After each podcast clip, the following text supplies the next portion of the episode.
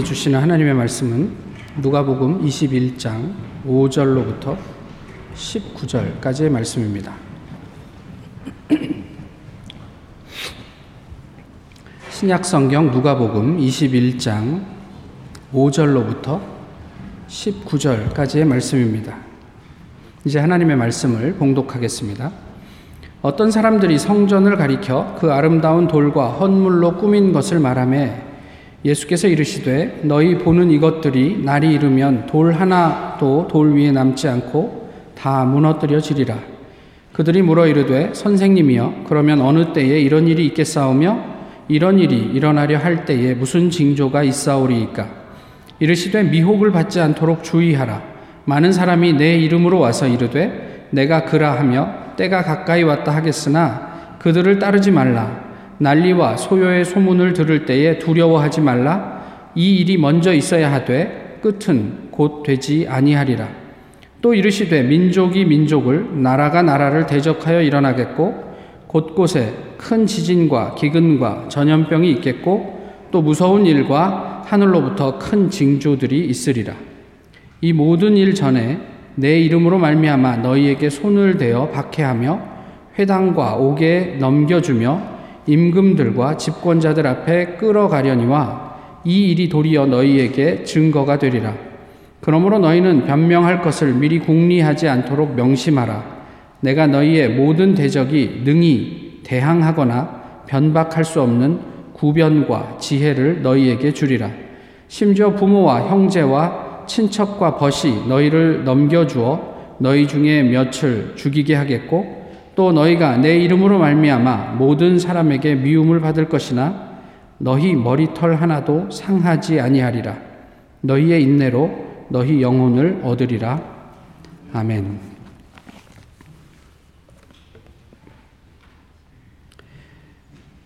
제가 다니던 교회에 어,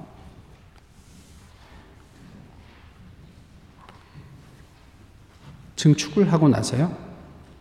교회에다가 이제 파이프 올겐을 설치하려고 할 때였습니다. 그 교회 목사님께서는 하나님을 예배하는 악기이기 때문에 최고의 것을 설치해야 된다. 그래서 당시에 수억 원을 들여서 독일로부터 파이프 올겐을 사서 교회 본당에 설치하려고 하던 때였죠. 아, 그때 당시에 또 빈민 선교를 그 대표하던 목사님이 교회에 전화를 했습니다. 만약에 그 파이프 올겐을 설치하면 내가 도끼를 들고 와서 그걸 다 부셔버리겠다고. 어떻게 생각하십니까? 하나님을 예배하는 것이니 가장 좋은 것으로 예배하겠다. 아, 좋은 악기로 하나님을 찬양하고 연주하겠다. 이것이 뭐 나쁜 생각은 아니죠. 그러나 또, 다, 또 다른 입장에서는 아니 그러면 그거 조금 싼 걸로 사고 남은 돈으로 주변을 좀 돌아보면 더 좋지 않나 이렇게 생각하는 것도 뭐 문제될 것은 없습니다. 무엇이 중요하다고 여러분들은 생각을 하시는지 모르겠습니다. 오늘 본문에 어떤 사람들이 아름다운 돌과 헌물에 대해서 이야기를 하는 것으로 시작이 되고 있습니다. 마태복음에서는 제자들이 그런 이야기를 했다. 이렇게 이야기를 하고 있고요. 마가복음에서는 제자 중에 한 사람이 그런 이야기를 했다. 이렇게 되어 있습니다. 그렇게 보면 이것은 제자들을 포함해서 그 성전의 아름다움을 이야기하는 사람들이 그때 많이 있었다. 이런 의미이기도 합니다. 어, 제2성전이죠. 헤롯 성전은 돌 하나의 규모가 어마어마했습니다. 지금 저희가 예루살렘에 가서 보는 것은 그 성전을 쌓았던 터이지요. 사실 성전의 돌은 하나도 남아있지 않죠. 근데 그 규모나 또 많은 사람들이 이 헌물하는 것으로 꾸며놓은 그 성전을 보면서 야 정말 대단하지 않냐? 라면서 그렇게 감탄하고 이렇게 기뻐했던 사람들의 얼굴들이 그려지기도 합니다. 한국의 울산에 있는 한 교회의 이야기인데요. 어느 날 권사라고 자신을 소개한 사람한테 전화가 왔다. 울산 땡땡 교회가 소문이 났더라고요. 그래서 이번 주에 한번 가보려고 합니다. 목사님의 대답입니다. 네, 그러시군요. 그런데 교회를 왜 옮기려고 하세요? 대화를 나누면서 알게 된 것은 교회를 옮기는 게 특별한 이유가 없다는 것이다. 그전에는 교회에 사랑이 없었고, 또 그전에는 목사님 설교가 마음에 들지 않았다는 것이다. 가만히 듣고 보니 자신을 고객처럼 대우해 달라는 것이었다. 묻지도 않았는데 자신의 직장과 직위를 이야기하더니 자신을 과시하고 있었다. 더 이상 시간 낭비할 수가 없었다. 권사님이라고 하셨죠? 네. 잘 들으세요. 꺼질지어다. 네? 꺼지라뇨. 출석하시는 교회에 충성을 다하세요. 교회는 나 같은 죄인이 감히 하나님의 은혜로 나아가서 예배 드리는 곳이지 내가 나가주는 곳이 아닙니다. 철저히 회개하시고 출석하시는 교회 담임 목사님을 잘 섬기고 신앙생활 잘 하십시오. 대단한 분이시죠. 예. 우리는 무엇을 보고 있습니까? 우리 신앙과 교회에 대해서 무엇이 중요하다고 생각하고 계십니까? 예수님께서 돌 하나 위에 돌도 남지 않고 다 없어질 것이다.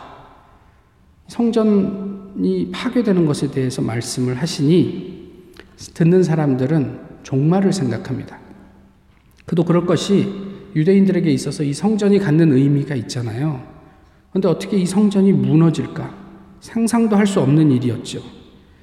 예수님께서 이, 이들이 종말에 무슨 일들이 있겠습니까? 라고 했을 때 한 네 가지 정도 얘기하셨어요.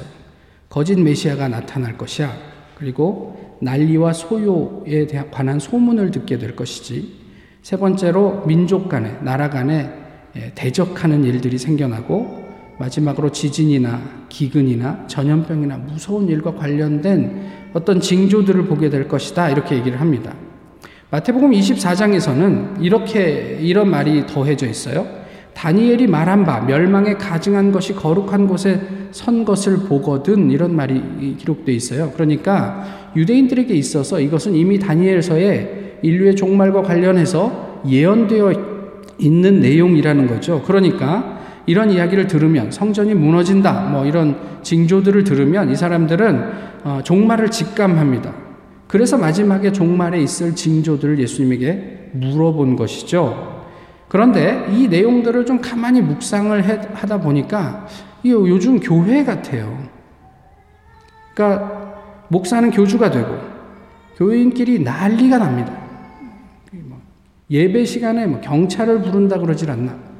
뭐 이런 일들. 그래서 교인끼리 대적하고 싸우고 이런 일들이 교회 안에서 비일비재하게 일어나고 있지 않습니까?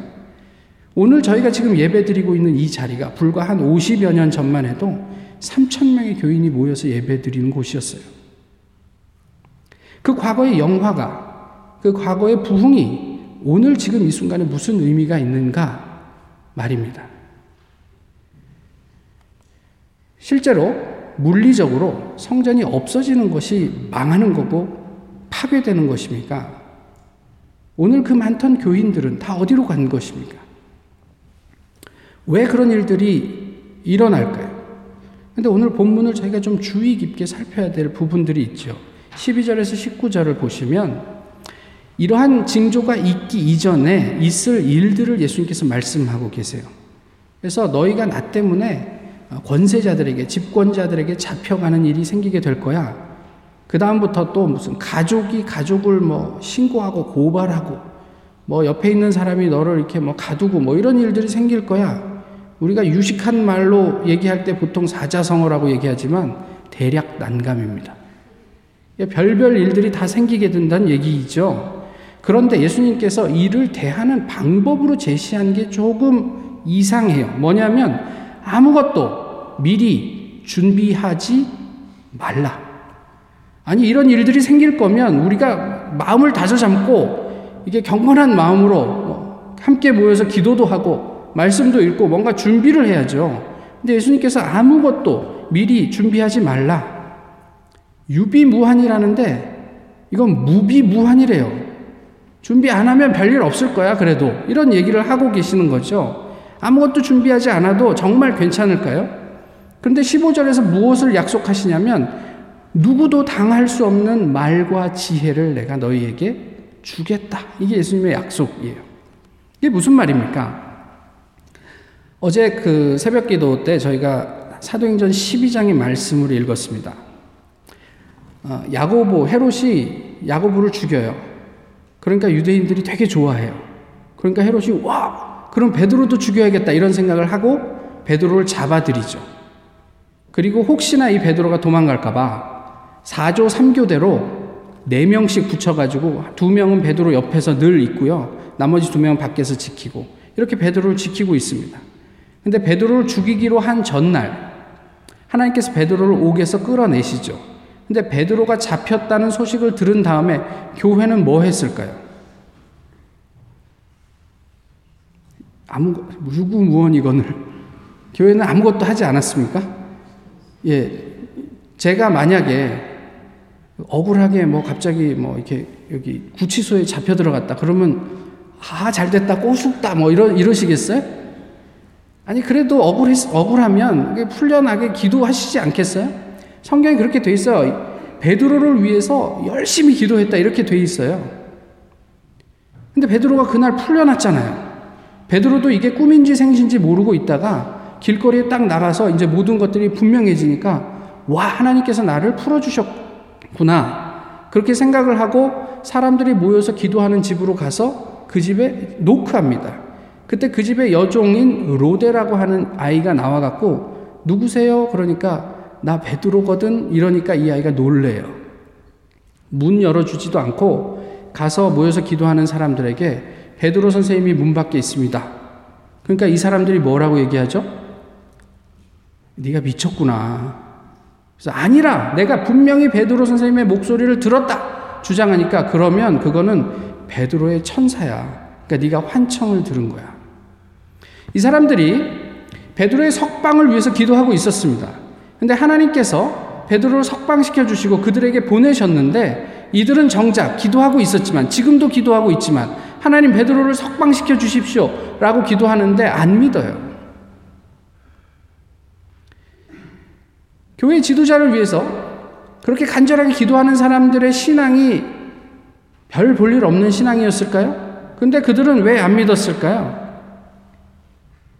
어제 구영장 모임에서 이런 이야기를 나누었더니 그분들이 뭐라고 얘기를 하셨냐면 아마 자신들이 기대한 소위 정상적인 방법으로 베드로가 풀려나지 않았기 때문에 못 믿었을 것이다 이런 거예요. 그 정상적인 방법이라는 게 헤롯이 갑자기 마음이 변해서 아 베드로는 죽어야 할 이유가 없구나. 그래서 풀어줬다더라. 와, 하나님의 은혜다. 뭐 이런 거를 상상하고 있었다는 거죠. 근데 갑자기 그 전날 밤 아무도 모르게 모든 옥문이 열리고 수갑과 족갑이 풀려가지고 발에 차면 족갑인가요? 풀려가지고 이렇게 나오게 될 줄은 상상도 못했던 거죠. 이것이 현대를 사는 많은 신앙인들의 한계이기도 합니다. 하나님의 역사를 우리 수준으로 제한해요. 지난주에 우리가 얘기했던 사두개인과 뭐가 다릅니까? 저희는 예수 그리스도의 부활을 믿습니다. 이거면 사두개인과 좀 차별화 됩니까?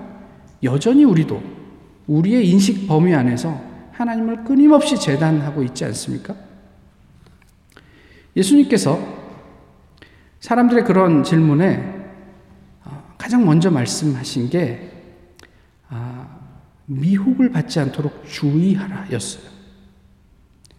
뭐, 내가 여기 있다, 저기 있다, 내가 하나님이다, 내가 메시아다, 이런 이야기들을 할 텐데, 너희는 거기에 미혹되지 않도록 조심해라, 이런 말씀을 하셨단 말이에요. 미혹을 하는 사람의 입장에서 보면, 이, 이 미혹은 어, 백성을 죄의 길로 이끄는 강한 유혹입니다. 그죠?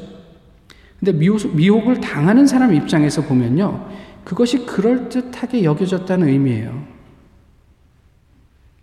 그게 아니 좀 말도 안 되는 소리 아니야? 그러면 누가 따라갑니까? 그런데 당하는 사람 입장에서 미혹을 당하는 거면 와 그게 그럴 수 있지. 내가 이해가 되네. 뭐 이런 거라는 거죠.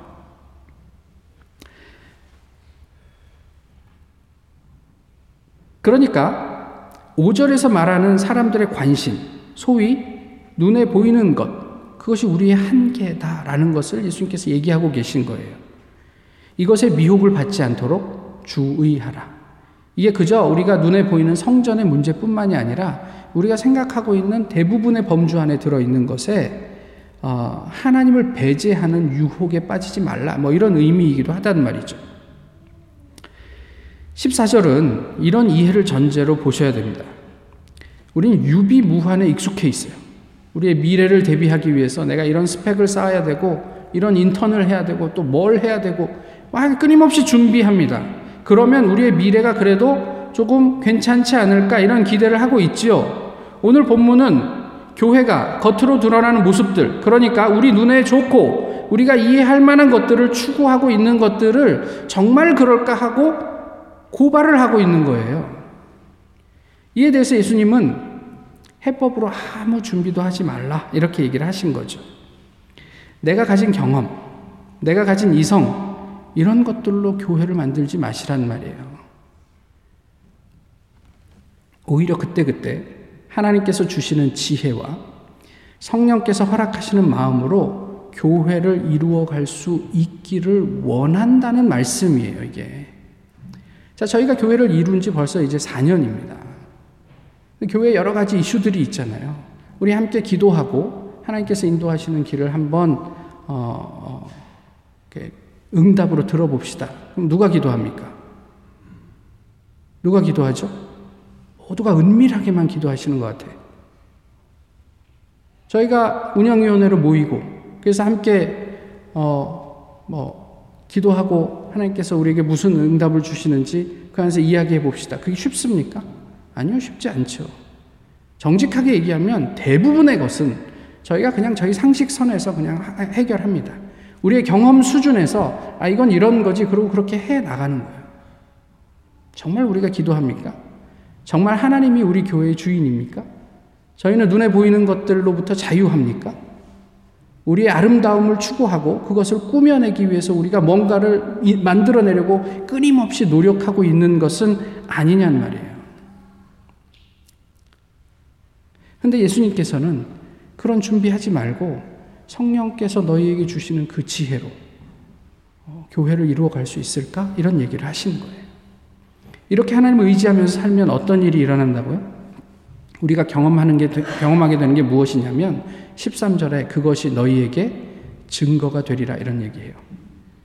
권세자들이, 집권자들이 너희를 억울하지만 옥에 가두고 그리고 너희를 핍박하고 할 텐데 근데 그것이 너희에게 증거가 될 것이야 라고 얘기를 하신 거죠. 이 증거가 되리라. 성경책, 이, 이 하드카피를 가지고 계신 분들은 그 성경책에 보시면 거기에 각주가 달려 있습니다. 그 각주 밑에서 확인을 하시면 증거가 되리라는 또는 증거의 기회가 되리라. 아, 이런 말씀입니다. 이게 둘 다 비슷한 의미예요. 근데 이 증거를 헬라어에서 보시면 어떤 의미냐면 테스티머니라는 의미예요. 그럼 이것이 너희에게 간증이 될 것이다. 이런 의미란 말이에요. 그리고 이것이 너희에게 간증을 하는 기회가 될 것이다. 이런 얘기예요.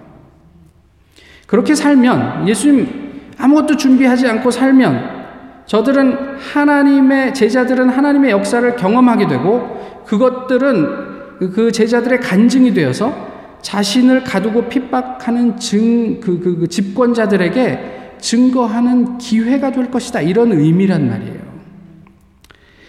저희 한 2년 전인가요? 이상 목사님 다녀가셨죠? 모르시는 분도 계셔서 잠깐만 말씀을 드리면 이분이 중국에서 어느 날 갑자기 호텔에 있는데 공안 3명이 들이닥쳐갖고 끌고 갔잖아요. 그리고 얼마나 고문을 받을지 받았는지 모르는 시간 동안 모진 고문을 당했죠.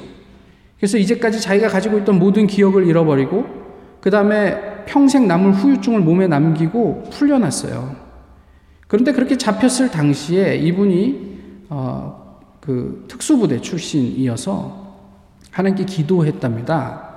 하나님 여기 세 명인데 이 세 명 제치고 도망갈까요? 자기의 그런 기술이 있었기 때문에 예, 근데 하나님께서 보여주신 것은 예수님의 십자가였대요. 나는 내 아들이 그 십자가 위에서 묵묵히 죽어갔다. 뭐 이런 걸 보여주신 거지. 그래서 알겠습니다. 그리고 고문을 당하는 내내 단 한마디도 하지 않았대요. 만신창이가 된 사람을 세 명이서 끌고 다시 호텔로 옮겨가는데 이 사람들이 궁금한 거예요. 그래서 이분한테 물은 거죠. 보통은 사람들이 그런 극한의 고문을 당하면 소리 지르고 욕하고 막 그러는데 너는 왜 그렇게 잠잠하니? 근데 이분이 그때 정신없는 와중에 그 말이 들린 거예요. 그래서 호텔 바닥에 던져지는 순간에 그들을 향해서 얼굴을 돌려서 뭐라고 얘기했냐면 because of Jesus Christ. 그러고 기절했어요. 그 이후 10년 동안 이분은 원망 속에서 살았습니다. 왜 하나님은 나로 하여금 말도 안 되는 고난 가운데 내 모셔 그것을 당하게 어, 하셨습니까?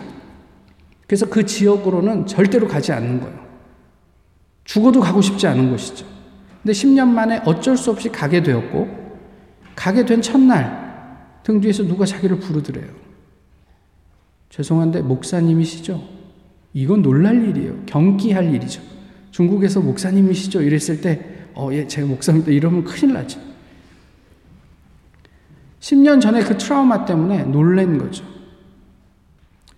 이분이 얘기합니다. 그때 당신을 고문했던 세 명이 어떻게 되었는지 궁금하지 않습니까? 나는 그 세 명 중에 한 사람의 와이프입니다. 그 세 명이 어떻게 됐냐면 목사가 되었습니다. 그때 당신이 어, 호텔 방바닥에 쓰러지면서 한 그 말, 그 얼굴, 그걸 이 사람들이 잊을 수가 없어서 그 다음에 얼마 안 있다가 어, 직장을 그만두고 하나님을 믿게 되고 이제는 목사가 되었다는 거예요. 이분이 알 수 없는 고난 가운데 있었지만 또 하나님께서 말과 지혜를 주신다며요. 지금은 말하지 마라. 10년 후에 그 사건은 그에게 테스티모니가 되었습니다. 그리고 그는 사람, 만나는 사람들에게 증거의 기회로 삼아 그 증거를 증거하고 있습니다. 결국 아무것도 준비하지 말라는 것은 우리로 하여금 인간적인 어떤 노력들을 아무것도 하지 말라라는 것이 아닙니다. 아무것도 준비하지 말라는 것은 우리를 비워내라는 의미입니다. 재판에 임하는 사람이 변호사를 전적으로 의지하죠. 변호사가 그렇게 얘기합니다. 제가 하라는 말만 하십시오. 법률의 전문가인 사람이 그 사람을 변호하기 위해서 내가 하라는 말만 하십시오. 그럼 그렇게만 하면 돼요. 우리가 그렇게 의지하는 것처럼 우리의 중보자이고 보혜사인 성령을 의지하고 나를 덜어낼 수 있을까? 이게 오늘 예수님께서 우리에게 묻고 있는 질문이 아닐까 싶어요. 이게 안 되면 교회라는 이름은 달고 있지만 교회일 수 없죠. 예수 그리스도께서 말씀하시는 진리에, 아니, 예수님에게 우리를, 우리를 전적으로 맡기고 우리가 경험한 것, 잘 이해가 되지 않지만 그런 것들을 조금이라도 덜어낼 수 없다면 그게 어떻게 신앙이라고 할 수 있겠느냐는 말이에요. 이게 안 되니까 존재하고 있으나 이미 망한 거죠. 예수님은 그것을 보고 있는 거예요. 이 성전을 향해서 그것을 보고 있는 거예요. 사람들은 지금 눈에 보이는 그 호화로움을 보지만 예수님은 이게 없으니 이게 언젠가 망하지 않겠냐 이런 이야기를 하고 계시는 거죠. 멸망에 가증한 것이 설 수 없는 곳에 서 있는 것. 하나님이 된 목사가 하나님의 자리에 서 있으면 그것은 목사로서 목회를 하고 있지만 이미 망한 거죠. 여기 중 어느 누구가 하나님이 될 수 있습니까? 그저 하나님께서 맡겨주신 사역을 대리할 뿐이죠. 예수님께서 제자를 부르실 때 나를 따르라 하셨습니다.